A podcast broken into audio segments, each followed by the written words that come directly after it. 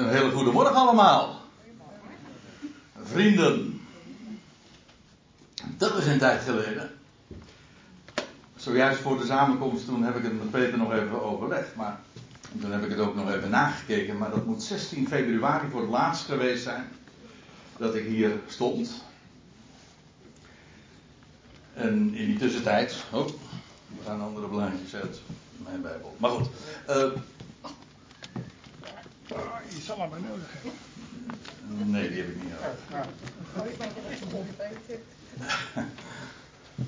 In die tussentijd hebben we elkaar virtueel ontmoet, maar ik heb moeite met die uitdrukking, want ontmoeten dat heeft toch iets wederzijds en uh, van uh, reëel contact, normaal contact. Als u begrijpt wat ik bedoel met het woord normaal.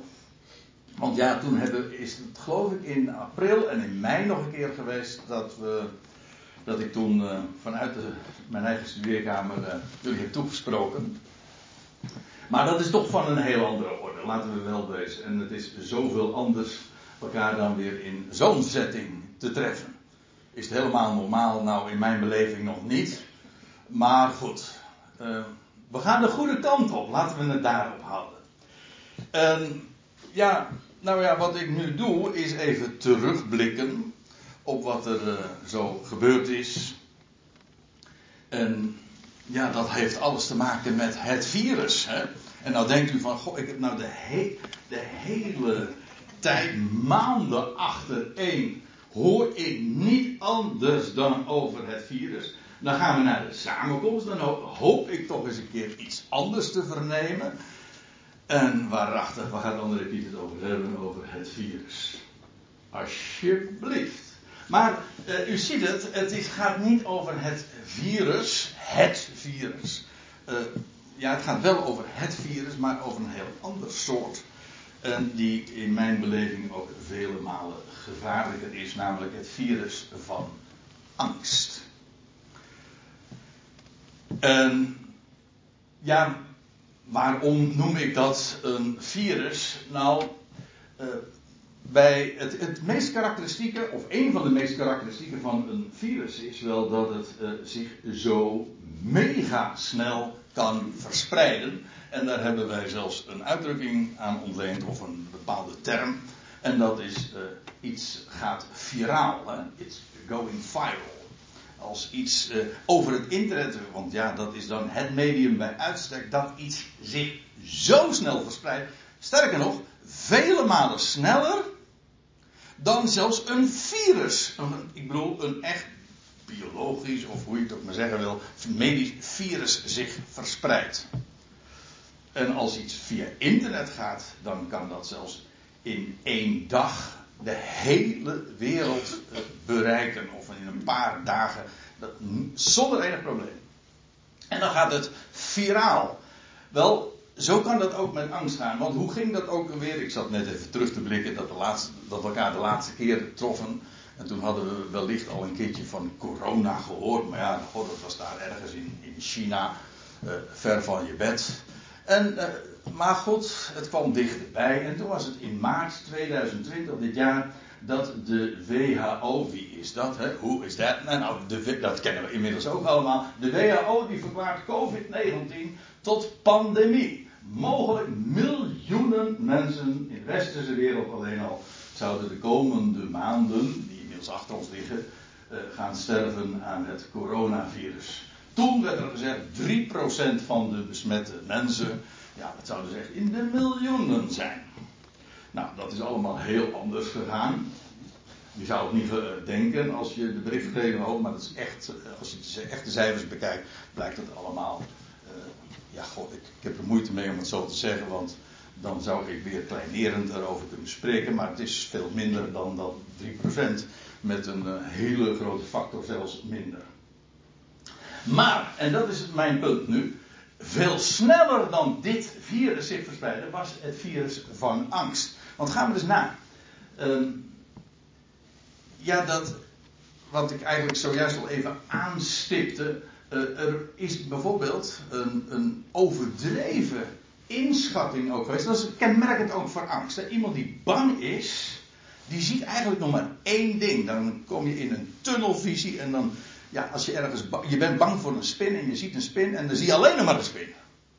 Weet je is die spin een hele groot. Ja, dat heeft te maken met de focus. Uh, dat heeft trouwens ook een hele nuttige functie. Angst kan een hele nuttige functie hebben, namelijk dat het je in beweging zet om een bepaald gevaar te ontwijken. Maar uh, het, uh, het, geeft geen reëel beeld. Iemand die bang is, die gaat de dingen vertekenen. En dat vond ik heel apart, want er is in juni, toen was inmiddels hier in Nederland in elk geval, uh, was dat virus al lang weer uh, over zijn hoogtepunt heen, of dieptepunt, net hoe je het zeggen wil. En toen was er is een, een onderzoek gedaan, een, een, opiniepeiling, en dat vind ik aardig ter illustratie. En toen was de vraag gesteld, hoe, dit was dus ergens in juli. Hoe groot acht men de kans te sterven als men besmet wordt met COVID-19? Nou, dan zie je dus de verschillende in de linkerkolom de leeftijdsklasse. En, daar staat er ook bij de werkelijke stervenskans. Nou ja, dat is voor 18 tot 34-jarigen 0,004% Dus dat is echt heel erg klein. En nou ja, dan zie je er nog diverse kolommen daarnaast. En dan zie je helemaal in die kolom rechts hoe, in welk, met welke mate, in welke factor men het uh, te hoog inschat.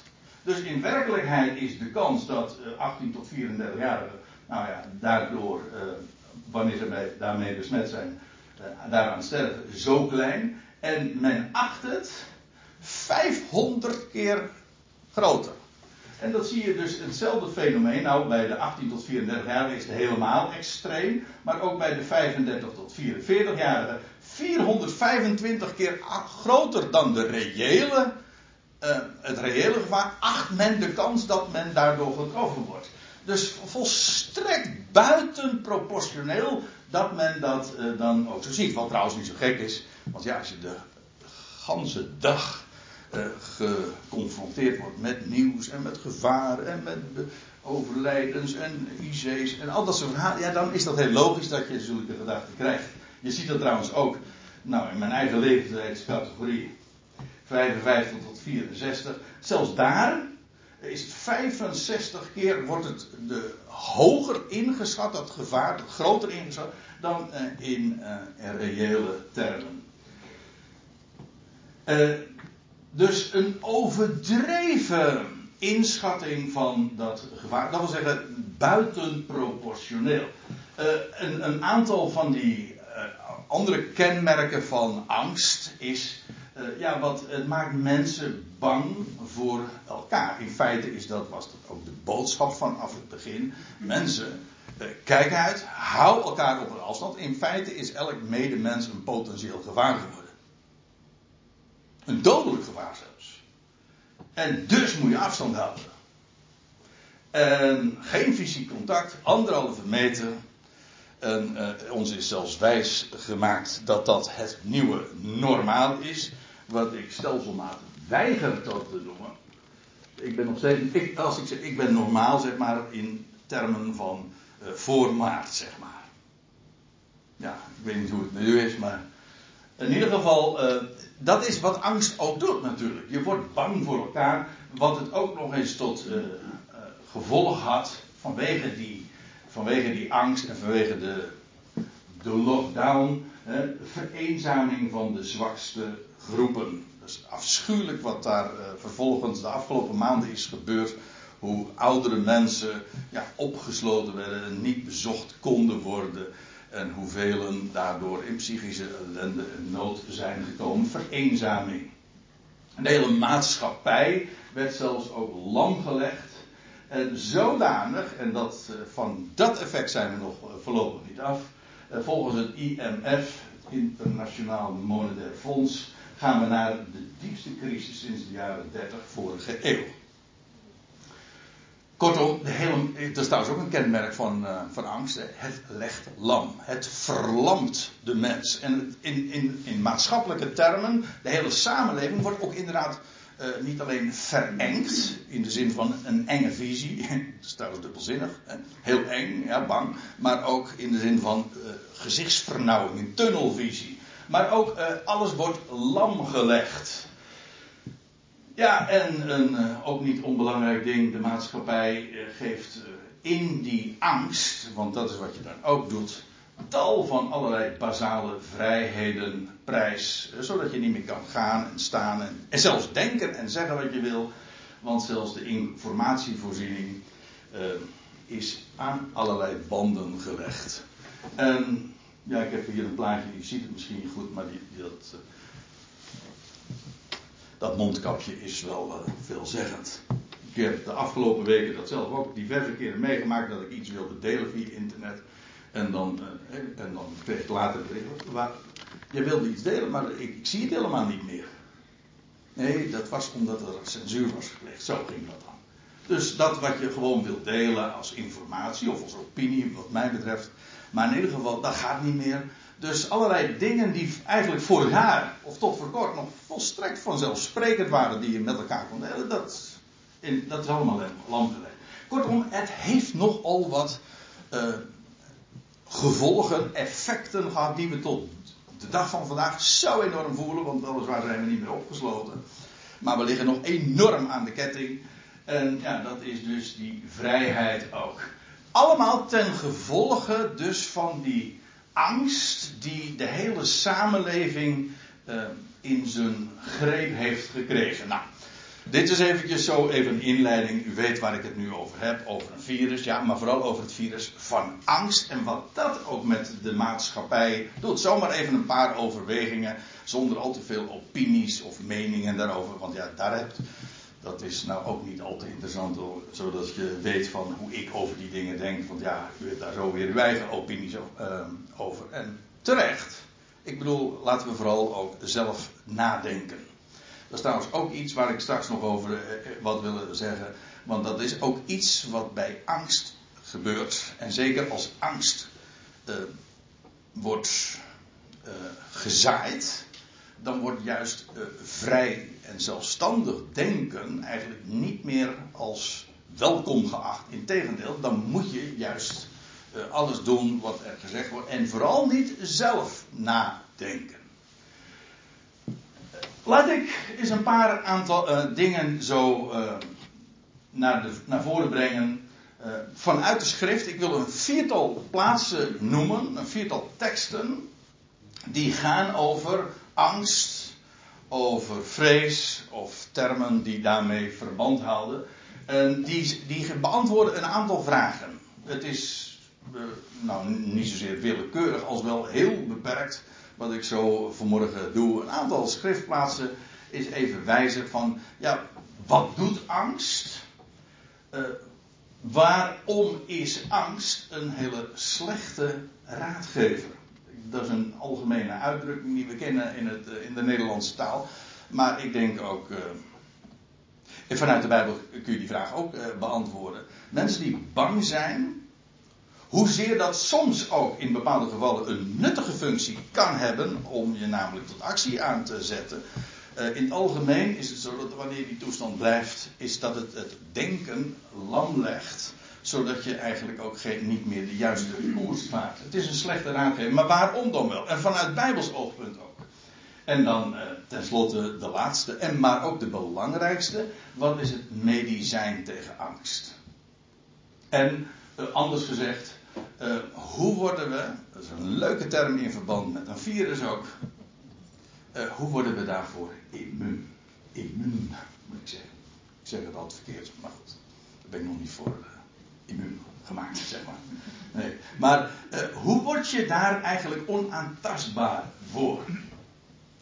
Nou, laten we eens uh, naar die schriftplaatsen toe gaan. Ik ga eerst naar Amos 5. Dat vinden we in vers 19. Amos, zo heet dat, een kleine profeet. En dat heeft niks te maken met zijn postuur, maar met de, de grootte van het boekje. Het is niet zo. Elf hoofdstukken, dat is nog niet eens de kleinste, lang niet de kleinste. Maar in ieder geval, uh, Amos, een boer, die was geroepen door God om het woord door te geven. Dat doet hij ook. En dan zegt hij in, in hoofdstuk 5, vers 19 dit. Zo staat het opgetekend. En met excuus, ik, het is gewoon helemaal uit het verband. En voor zover dat verband wel te zaken doet, wil ik dat nu even zeggen. Want dan staat er, zoals wanneer iemand vlucht voor een leeuw en een beer overvalt hem. En dat zoals, dat slaat hierop, op het, dat moet je dat even teruglezen, in het voorgaande vers. Want uh, daar gaat het erover, over de dag van Yahweh. Die trouwens tot op vandaag toekomstig is. Het is een profeet en hij spreekt over toekomende dingen. Dat doen profeten dikwijls, of meestal. En uh, het gaat over de dag van Jahweh. Dat is die dag dat God gaat ingrijpen in, in de geschiedenis van Israël, maar ook in het hele wereldgebeuren. Dat is zijn dag. En dat ook de dag van Jahweh gaat aanbreken. Feitelijk ook, uh, als je het. Uh, wat kan ik hier op deze locatie best zeggen? Wat is de dag van Yahweh? Dan zou iedereen, in de, ook de eigenaars van dit gebouw, zeggen van nou dat is de Sabbat. Ja, dat is, en in feite is dat ook zo, want de dag van Yahweh, dat luidt ook de Shabbat in, dat wil zeggen de wereldsabbat, die laatste, dat laatste millennium, dat zevende millennium, en dat, want voor de Heer is één dag als duizend jaar. En dat zevende millennium, dat is dat duizendtal jaren waarin God rust zal hebben in zijn schepping. Maar dat de schepping ook zal genieten van de vrede en de rust eh, die hij geeft. En de Messias zal heersen in Jeruzalem. Eh, over Israël en via Israël over de hele volkerenwereld. Nou, dat is die dag. Maar die dag die wordt ingeleid op een hele heftige wijze, want dat is, uh, de term kent u ongetwijfeld. En je hoort hem nu de laatste tijd ook heel veel. Uh, in feite wordt het hele systeem gereset. Om het deze, nou laat ik het anders zeggen, want het is een beetje verwarrend misschien. maar in elk geval, deze aion wordt vervangen door een nieuwe aion. Een hele nieuwe besturing, een besturingssysteem zeg maar. En dat is compleet anders. Deze oude Aion, waarin de God van deze Aion, de Satan, de, de, de, de leugenaar van de beginnen, u weet het, hè, de leugen regeert. Dat is deze Aion. De leugen regeert. Dat is het meest karakteristieke van deze Aion. De leugen regeert en ik zou zeggen 2020 was daar een fraai voorbeeld van. En dat gaat, uh, dat is het slechte nieuws, dat gaat de komende jaren niet beter worden. Maar uh, de andere kant van het verhaal is, we zitten bijna tegen, we zitten tegen dat, dat zevende millennium aan. Die grote sabbat. En wat gaat er gebeuren? Wel, dan gaat deze aion vervangen worden door een nieuwe aion. Hele, een nieuwe koning, een nieuwe bestuurder.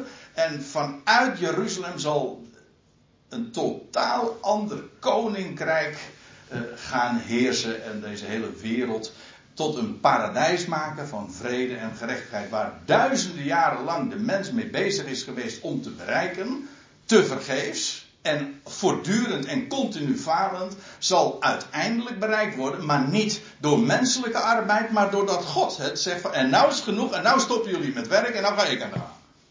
En nu is mijn dag. Nou, over die dag gaat het. Maar u begrijpt wel dat als die dag gaat aanbreken, dat dat niet zomaar een shift is die zo, uh, zo vloeiend overgaat van het een in het ander. Nee, absoluut niet.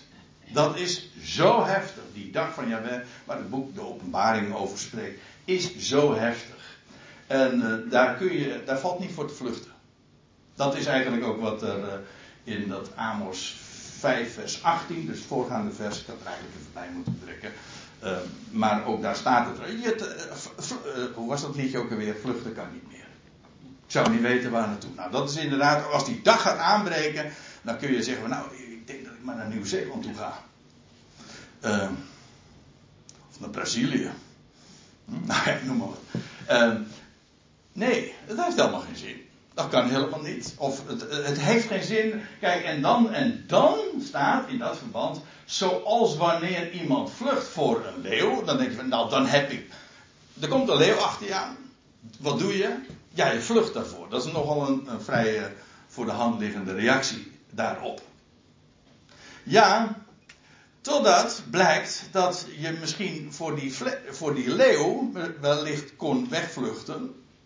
En dan vervolgens komt er een, een beer achter je. Ja. Uh, wij hebben in het Nederlands ook soms zo'n uitdrukking als uh, of je nou door de hond of door de kat gebeten wordt. Ik, uh, ik heb het met beide dieren niet zo, maar vandaar ook dat ik hem graag zo zeg. Dus, weet je, het, je vlucht voor een leeuw en je, je wordt overvallen door een, een beer. Kortom, uh, het gaat nergens over. Je wordt toch gepakt. En zo zal dat dan ook gaan, inderdaad, in verband met die dag. Of hij komt naar huis. Nou ben je inderdaad, laten we even uitgaan van de situatie. Dat is kennelijk wat zoals Amos het hier schildert. Je bent ontkomen aan, aan de leeuw en aan de beer. Dan kom je thuis. Deur open, sluit hem als een gek. En dan, sta je, dan leun je tegen die deurpost. Deur gesloten, lockdown. En hij leunt met zijn hand aan de muur en hem bijt een slang. Dan dacht je veilig thuis te zijn.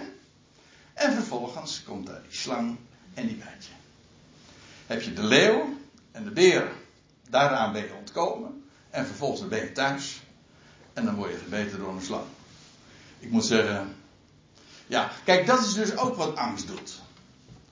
Um, en trouwens, wat je nu ook ziet, eh, om toch nog eventjes dat verhaal uh, van nou, wat we, waar we middenin zaten en zitten. Men probeert te ontkomen aan het virus. Hè, en wat gebeurt er? een veel, een veel groter gevaar treft ons nog eens. Dan denk je van, hebben we dat onder de knie? Hebben we dat onder controle? En dan komt er een enorme ramp aan. Nou, ik hoef er verder niet over uit te wijden. Maar ik bedoel, maar dit is, het illustreert prachtig wat hier ook inderdaad staat. Dan heb ik er nog een. En uh, die zegt mijn schoonmoeder heel wat. Het is... Uh, mijn schoonvader die zou gisteren 78 jaar geworden zijn. Een paar jaar geleden overleden. En toen eh, mocht ik ook spreken. En toen heb een van de teksten die ik toen ook genoemd heb. In, op de, bij de begrafenisdienst. Dat was deze tekst. Spreuken 29 vers 25. Waarom? Omdat mijn schoonvader. Die had een aantal teksten in zijn arsenaal zitten. En die hij graag noemde. En nou, jullie kennen hem, eh, de meesten van jullie kennen hem eh, nog wel ongetwijfeld herinneren. En dan zei hij dit. Eh, ik zou het eigenlijk op zijn toon ook moeten zeggen. Dat denk, ik denk dat ik dat redelijk kan, want dat zit me nog helemaal in. Vrees voor mensen spant een strik, maar wie op de Here vertrouwen, zijn onaantastbaar. Zo zei hij. Onaantastbaar.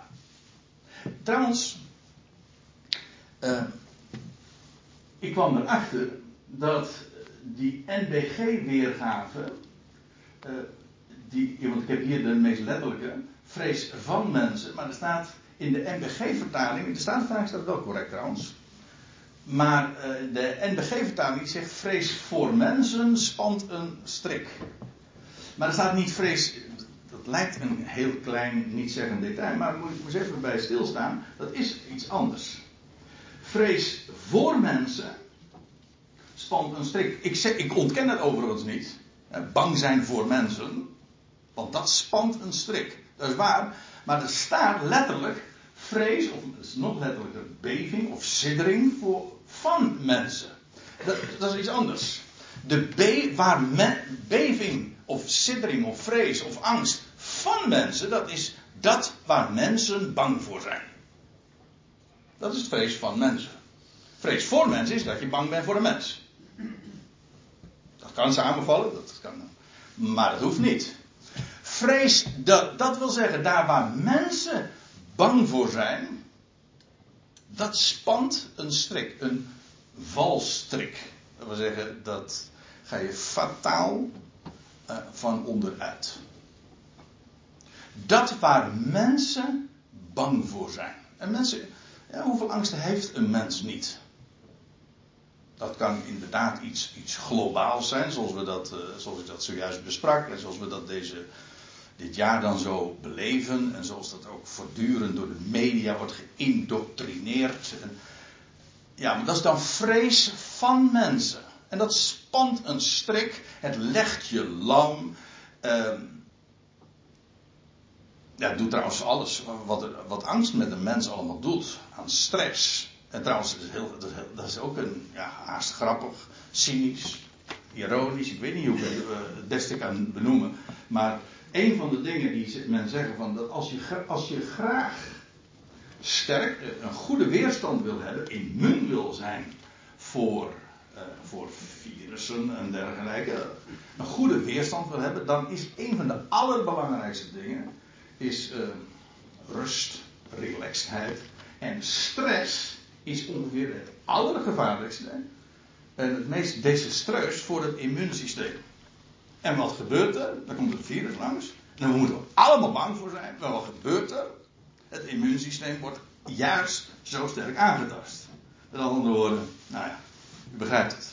Hoe uh, tegengesteld dan dat dan werkt. Vrees van mensen spant een valstrik. Maar, uh, wacht even Ja, deze moet ik hebben. Maar wie op Yahweh vertrouwt, zo staat het letterlijk, de naam van God. Ik ben die ik ben. Als je op Hem vertrouwt, dan ben je inderdaad, en dan zeg ik het mijn schoonvader na, onaantastbaar. Als je staat op wat Hij gesproken heeft, als je gelooft in wie Hij is en wat Zijn voornemen is en dat, dat, dat Hij dat realiseert, dan kan je niets.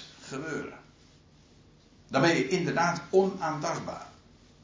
Dan heb, uh, daar staat er in, uh, in, dat is trouwens Paulus in Filippi 4, dan wordt er gesproken over de vrede van God.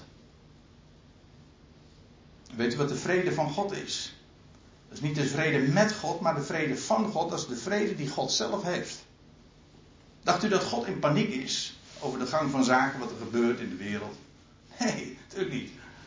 Hij is God. Alles komt, alles perfect onder controle. Zou niet zeggen, zou niet, als voor het oog lijkt dat van niet. Alles perfect. Hij is schepper.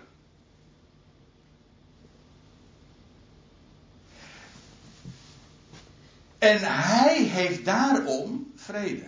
Nou, dat besef, dat hij zelf vrede heeft, dat de vrede van God zal uw harten, gewoon de binnenkant, hart, het hart is de binnenkant, het centrum, zal uw harten en uw gedachten, je, gewoon je hele denkzin, bewaren, en er staat er letterlijk zoiets als bewaren als in een vesting.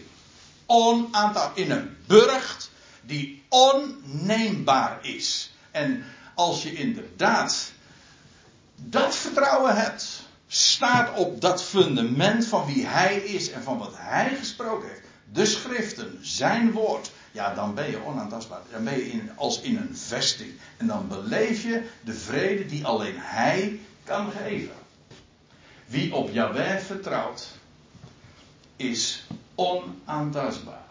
Ik neem u naar nog een andere schriftplaats. En ik was zojuist in Filippi. Eh, ja, verwees ik ook nog even naar Filippi 4. Maar nou neem ik u echt eh, ook met de, in deze PowerPoint mee naar een tekst.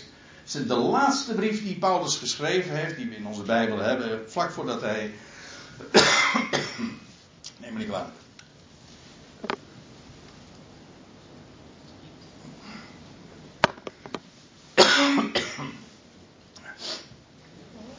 Ja, ik maak toch niemand bang nu, hè?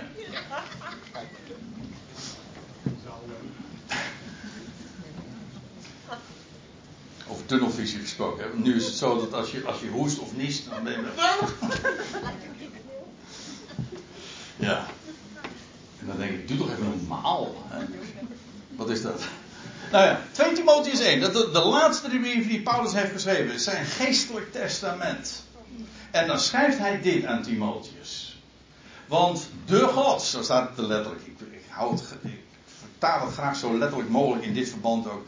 De God, dat, is, dat wil zeggen niet zomaar God, nee, de God. De ene namelijk. Er is maar één. En hij is de God. Want de God heeft aan ons, zegt Paulus, hij adresseert dit natuurlijk aan Timotheus, het is een persoonlijke brief, want de God heeft ons niet gegeven een geest van beduchtheid, van schuchterheid, van, ik meen van de, de Statenvertaling zegt vrees, de King James zegt fear, maar uh, de concordant version zegt timidity, timiditeit, gewoon een timide geest. Weet je, dat is ook, dat is ook uh, iets van angst. Verlegen zijn met de situatie die je, dat je timide maakt. Moet u nagaan, Paulus schrijft dit terwijl hij gevangen is. Geketend, zegt hij in, in het tweede hoofdstuk. Geketend, letterlijk dus. En, uh, en hij zegt: Het moment van mijn verscheiden staat voor de deur. Met andere woorden, hij gaat zo uh, binnenkort geëxecuteerd worden. En nou zegt hij tegen Timotheus.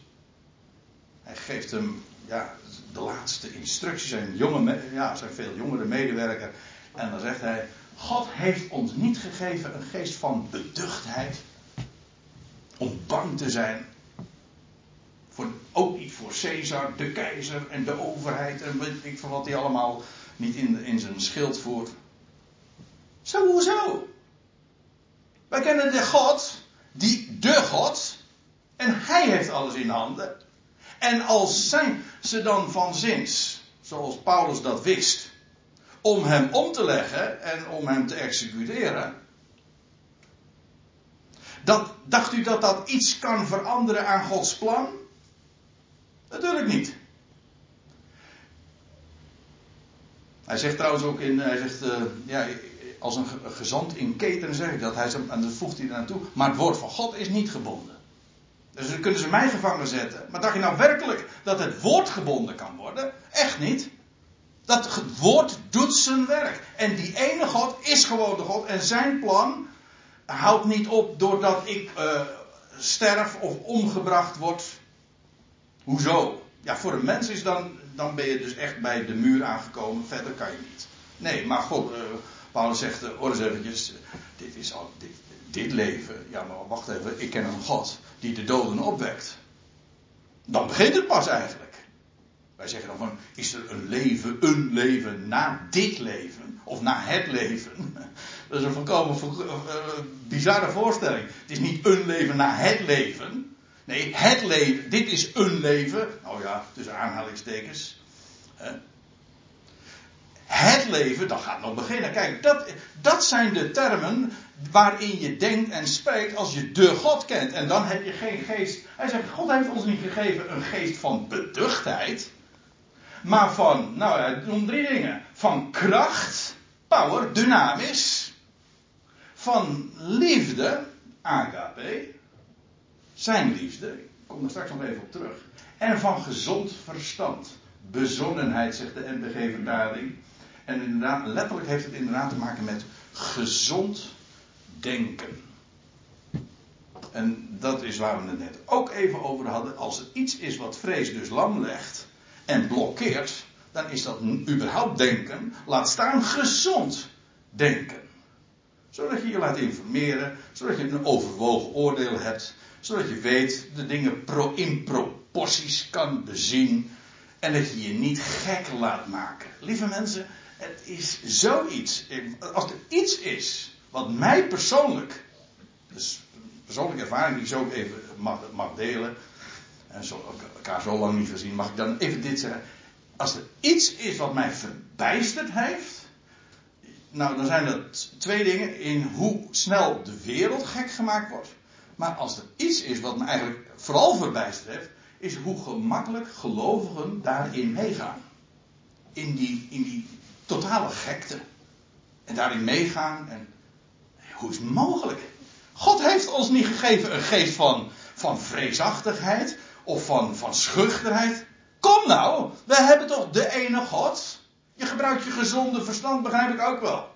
En als je de ramen open kan zetten voor frisse lucht, doe dat dan vooral. Dat is ook gezond verstand. Maar doe normaal, mensen. Doe normaal. En hij heeft ons gegeven een geest van kracht, van liefde en van gezond verstand. En weet je wat ik trouwens ook zo frappant vind? Men probeert het lam te leggen, maar weet u wat er echt achter zit? Dat is ook weer, ook weer angst. Want ja, je moet het narratief, het verhaal wat, wat men je wil laten geloven, dat mag vooral niet ondermijnd worden. Maar dan moet ik denken aan een tekst die ik las ooit in het boek van P. de Bruin. Het staat trouwens op de, op de voorkant, geloof ik, als ik me niet vergis. Als ondertitel. En deze tekst. De leugen vreest het bewijs. De leugen is namelijk altijd bang. Weet u waarom? Nou, omdat het bewijs de waarheid aan het licht brengt. Dat is de reden waarom de leugen altijd angst laat heersen. Ja, dat die wordt beheerst door angst, want ze kan namelijk altijd aan het licht komen. En daarom mag dat vooral ook niet verteld worden. Vandaar ook dat je leest over deze Aion, dat ze de waarheid in ongerechtigheid ten onder houdt.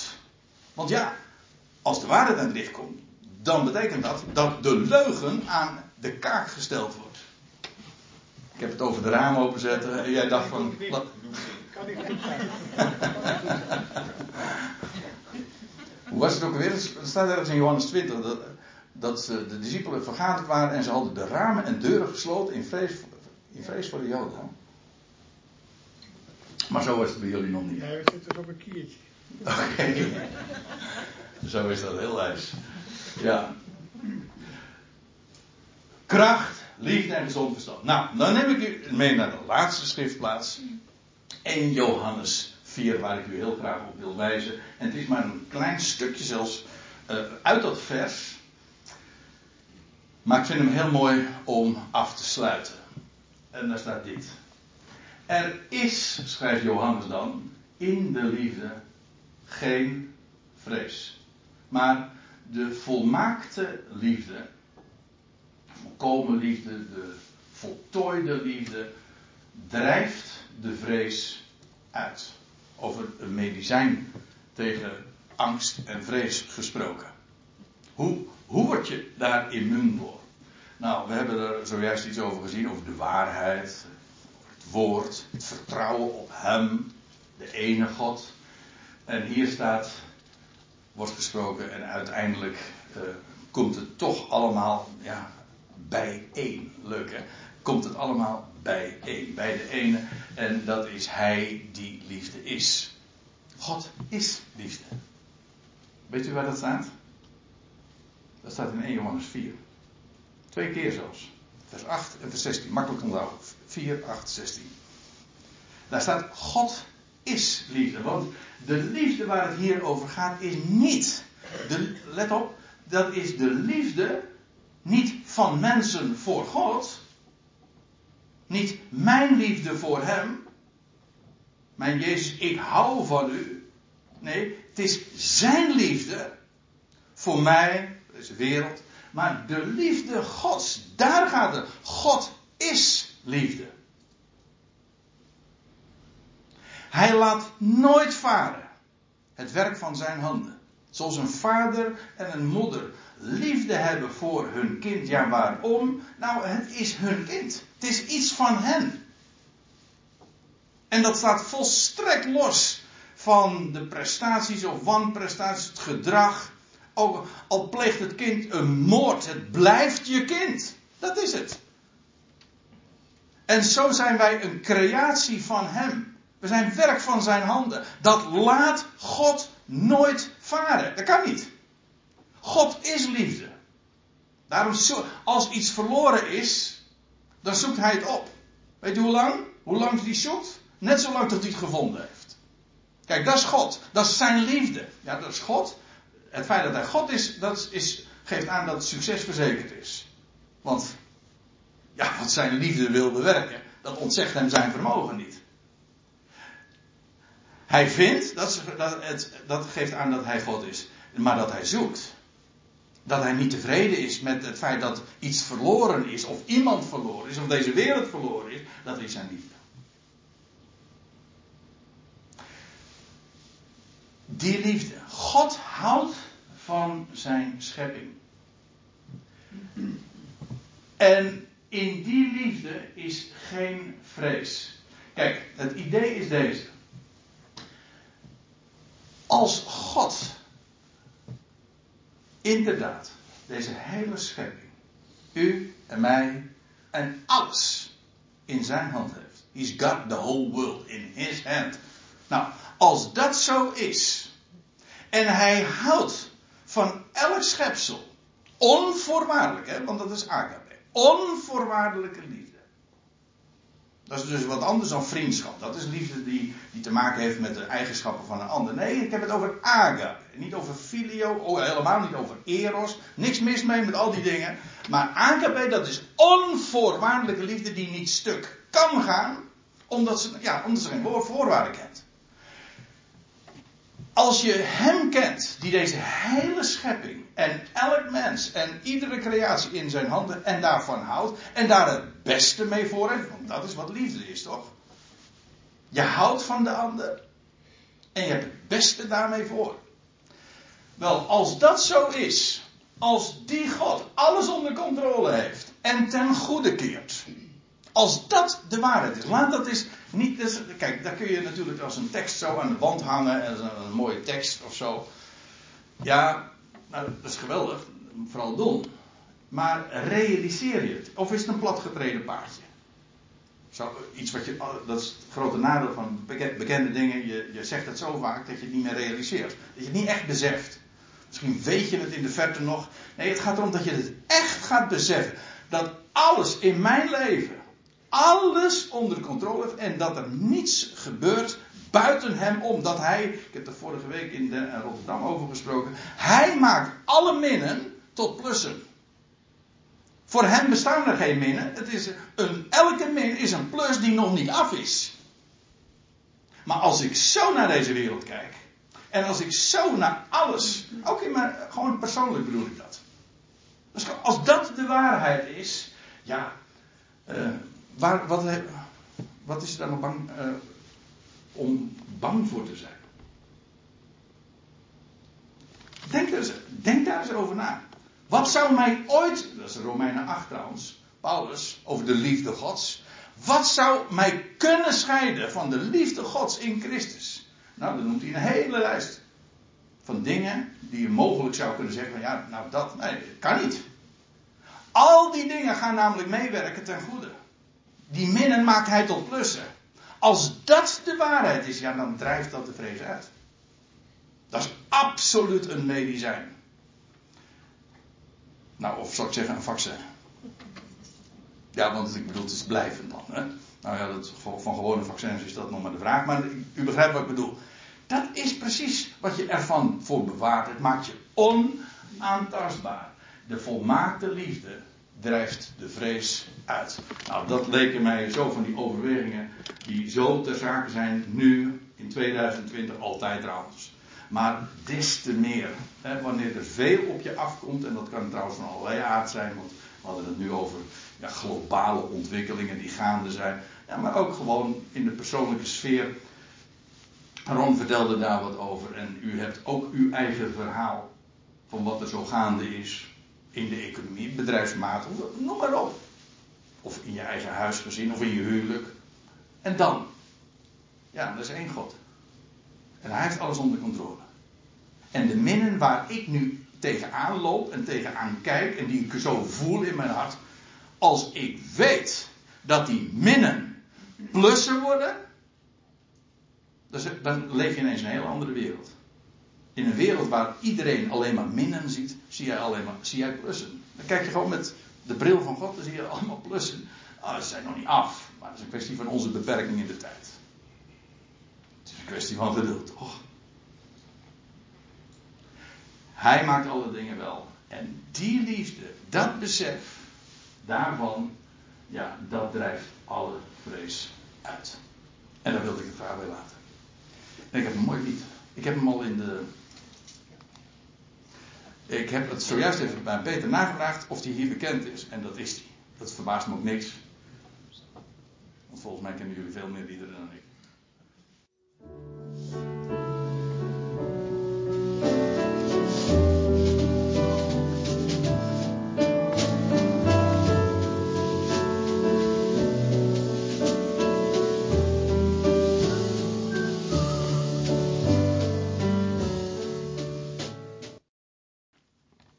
Trouwe God en Vader, we danken u dat we hier zo deze morgen met elkaar samen mochten zijn.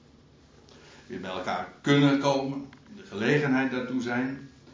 En dat we deze dingen mogen overwegen in woord, in lied. En dat we de schriften ook mochten openen. En bij het licht daarvan ook naar de actualiteit mogen kijken. Ons werkelijk te laten voorlichten. Hoe de vork aan de steel zit. En wie u bent. En hoe u de grote God bent. Die van zijn schepping houdt. En die geweldig plan heeft. En wie op u vertrouwt. Die is onaantastbaar. En de liefde van u. En het besef daarvan. Dat drijft alle vrees uit. Wat is geweldig dat u zulke garanties geeft. En dat we mogen staan op dat woord. Dat we niet afgaan op wat we zien of voelen. Of wat ons wordt wijsgemaakt. Of wat men ons probeert wijs te maken. Maar dat we afgaan op dat wat er staat geschreven. De rots der eeuwen. Het fundament dat nooit. Maar dan ook werkelijk nooit wankelt. Dat fundament onder onze voeten mogen hebben. Zo in deze wereld mogen staan, in deze boze aion, in haar nadagen. We zien uit naar dat geweldige millennium. We zien uit naar de voltooiing van uw plannen, naar die zevende dag. Naar de dag van u. En alles wat daar nog op gaat volgen, de achtste dag, de nieuwe schepping. Heer, het is zo groot wat u nog voor ons voor Israël, voor de volkerenwereld en uiteindelijk voor heel de schepping in petto hebt. Wat een God, wat een hoop, wat een verwachting geeft u. Dat sluit alle vrees te buiten. Heer, we danken u voor dat, voor dat woord, voor die boodschap, voor dat goede bericht, die blijde tijding. Zo, dat besef dragen we elkaar ook bij u op. En we danken u dat u geeft wat we nodig hebben we in die vreugde, in die vrede, elke dag opnieuw mogen wandelen, uitziende naar die geweldige, grootse, onvoorstelbare toekomst.